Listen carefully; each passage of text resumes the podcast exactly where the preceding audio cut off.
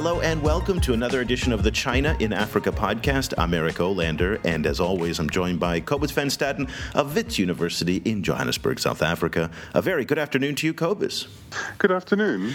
Cobus, uh, it's estimated that about $590 billion left China last year, which is almost three times the annual average in, the, in earlier years. So, an enormous amount of cash is going out and flooding out of China for lots of different reasons. But a lot of that money is going to buy real estate around the world. From Sydney to London to Paris to the San Gabriel Valley in Southern California, Chinese real estate investors are buying huge amounts of property as a hedge against the perceived weakness in the Chinese economy. Although Africa is not the first destination of choice for most Chinese, interest in the continent's real estate sector is growing very, very fast. Now, listen to this.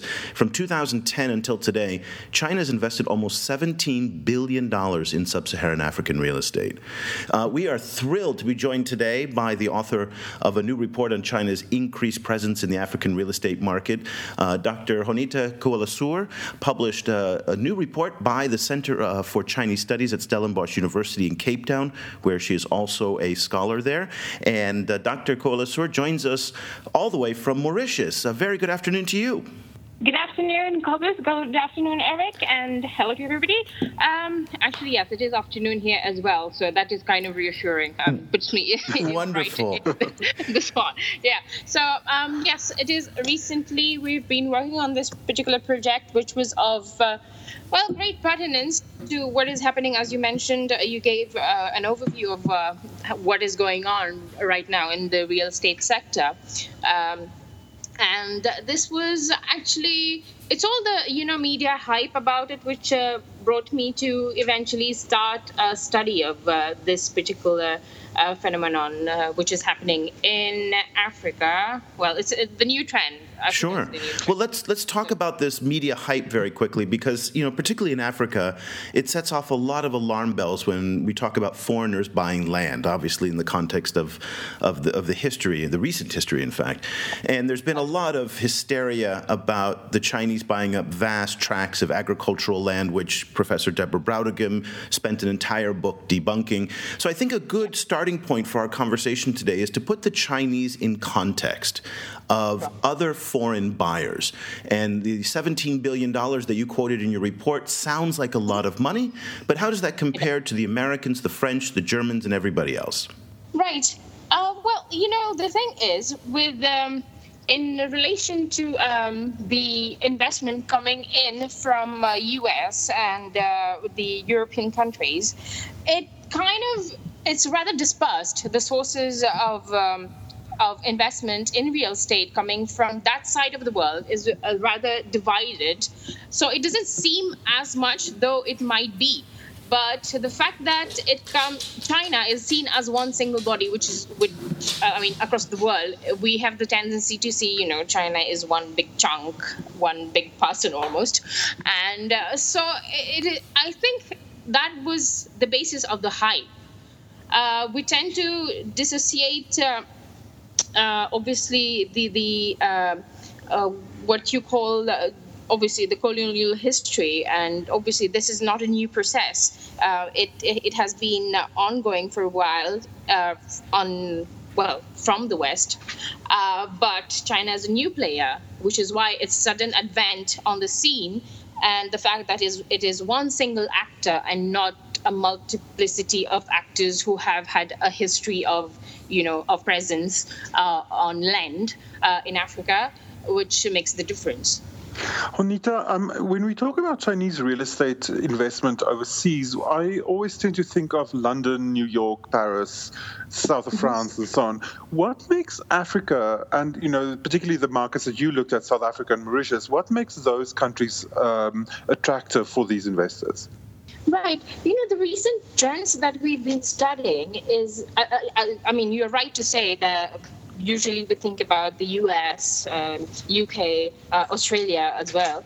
And, but uh, recently, um, there has been, I was speaking to, um, to a professor uh, in uh, at Renmin University, and we were discussing this new trend of you know the Chinese middle class communities who have um, the means. Obviously, they have they are now economically empowered and ambitious, and at the same time alienated somehow uh, by the um, either environmental situation or the you know the social opportunities available in the country. So with that. Um, with that economic empowerment that they have and you know the the kind of adventure sense of adventure that has uh, come into the the country uh, with the opportunities to travel abroad and to discover new cultures to experience new things. Uh, johannesburg well johannesburg was mentioned by um, a report uh, by uh, let me remember that. Uh, Knight Frank actually um, as being one of the coming up destinations for Chinese real estate investment in Africa. But um, I mean, I am from Mauritius, and I can say the same thing about uh, my country here. And uh, um, this is, I would say, it is mostly um, a destination for the segment of the Chinese middle class population. I guess it's a little bit of a surprise for me because a lot of the reason that Chinese buyers prefer, say, markets in Australia, the United States, Canada, even Europe, is because they want to invest in places where their children can go to school, where obviously the, the quality of life is very high. And so, you know, Johannesburg is problematic in a couple of different ways. The crime is extremely high. Uh, it is a place that doesn't have a very, uh, it, has a, it has a strong Chinese community there, but nowhere near as big as, say, Sydney or Los Angeles or New York or San Francisco. And I guess it just surprised me a little bit because that a lot of the key factors driving the real estate acquisitions in the West um, don't seem to be apparent immediately in places like Johannesburg and Mauritius. What are the reasons that you found that people are buying? And, and if you can get as specific as possible. Right.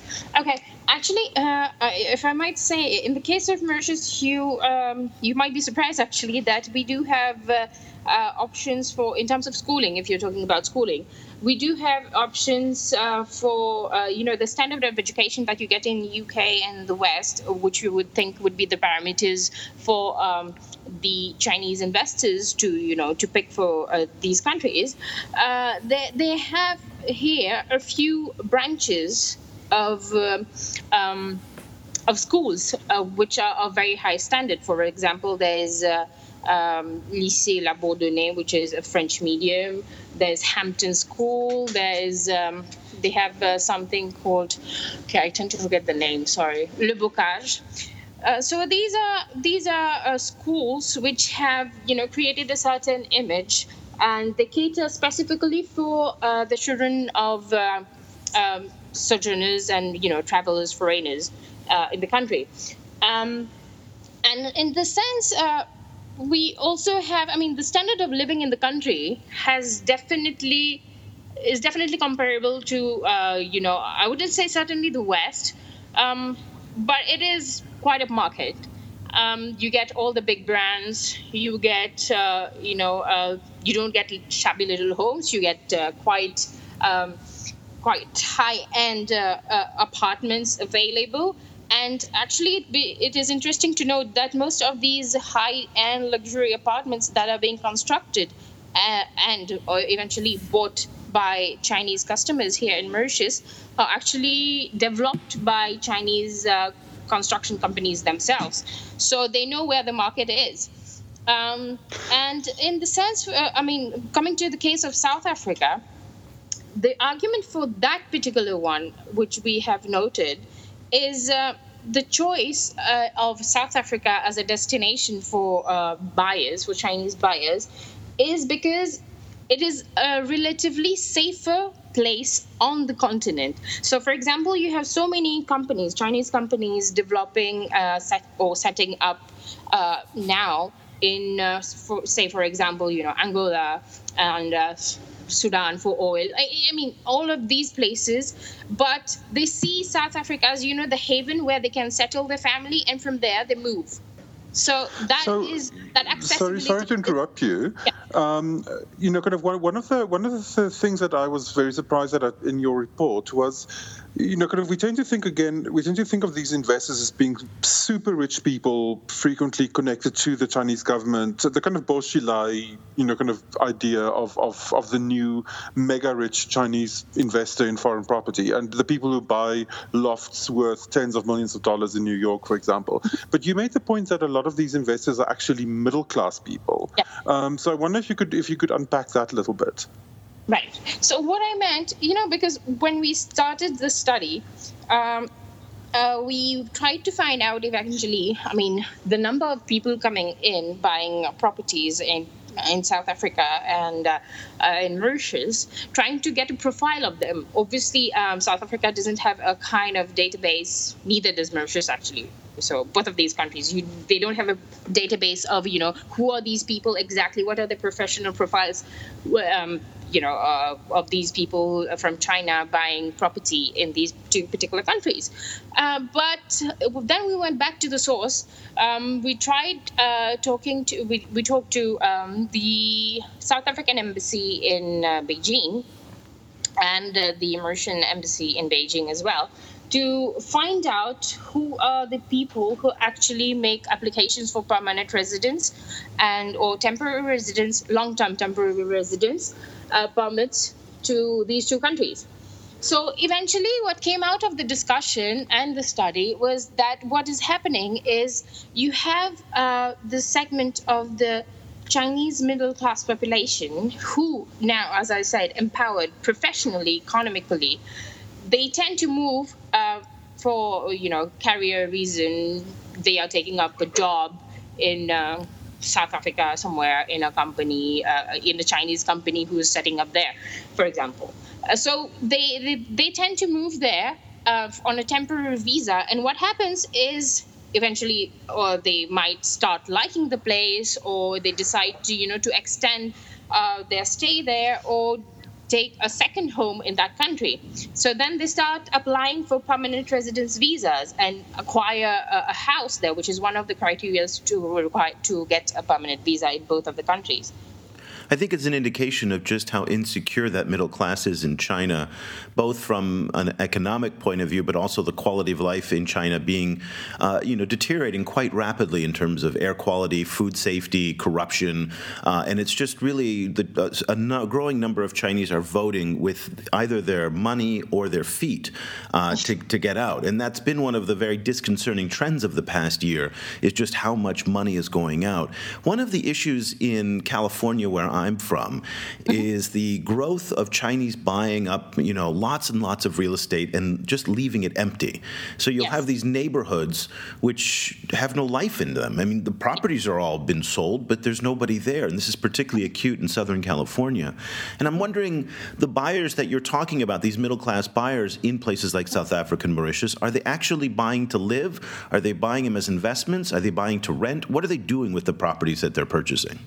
You know that is one of the things that I have been trying to find out as well because in um, I mean the, all over Africa there's been cases where you have these ghost cities of uh, where um, Chinese invest property investors have developed these magnificent buildings but they are now empty.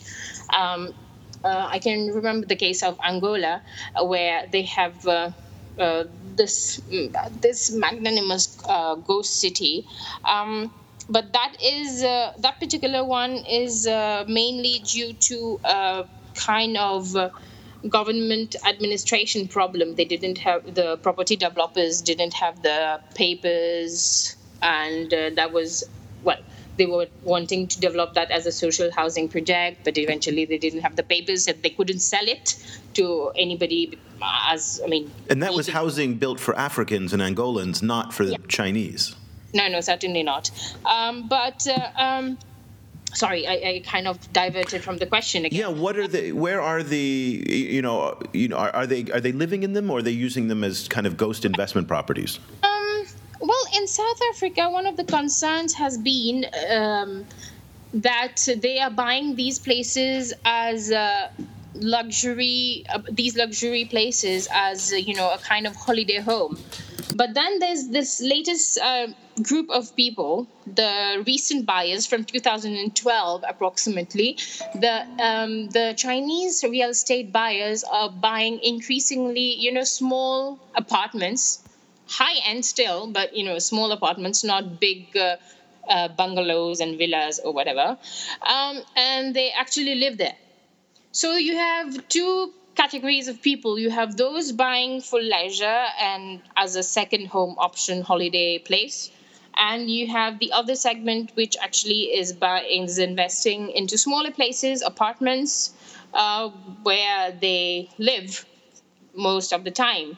In the case of Mauritius, um, it's actually it's approximately similar. They use it also as uh, when they're traveling. If you have uh, uh, you know traveling chinese business person who are who have uh, you know uh, jobs in africa somewhere on the continent they use that as a place you know instead of frequently booking into hotels and stuff like that they just take that as a second home um, so recently, the South African government has made you know kind of noises that they plan to restrict foreign um, ownership of South African land.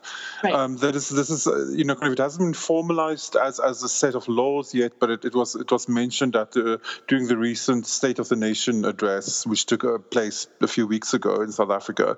So I was wondering how that the, those kinds of moves from governments how how would those impact prospective buyers, but particularly people who have already bought and already are, are owning property in, in South Africa?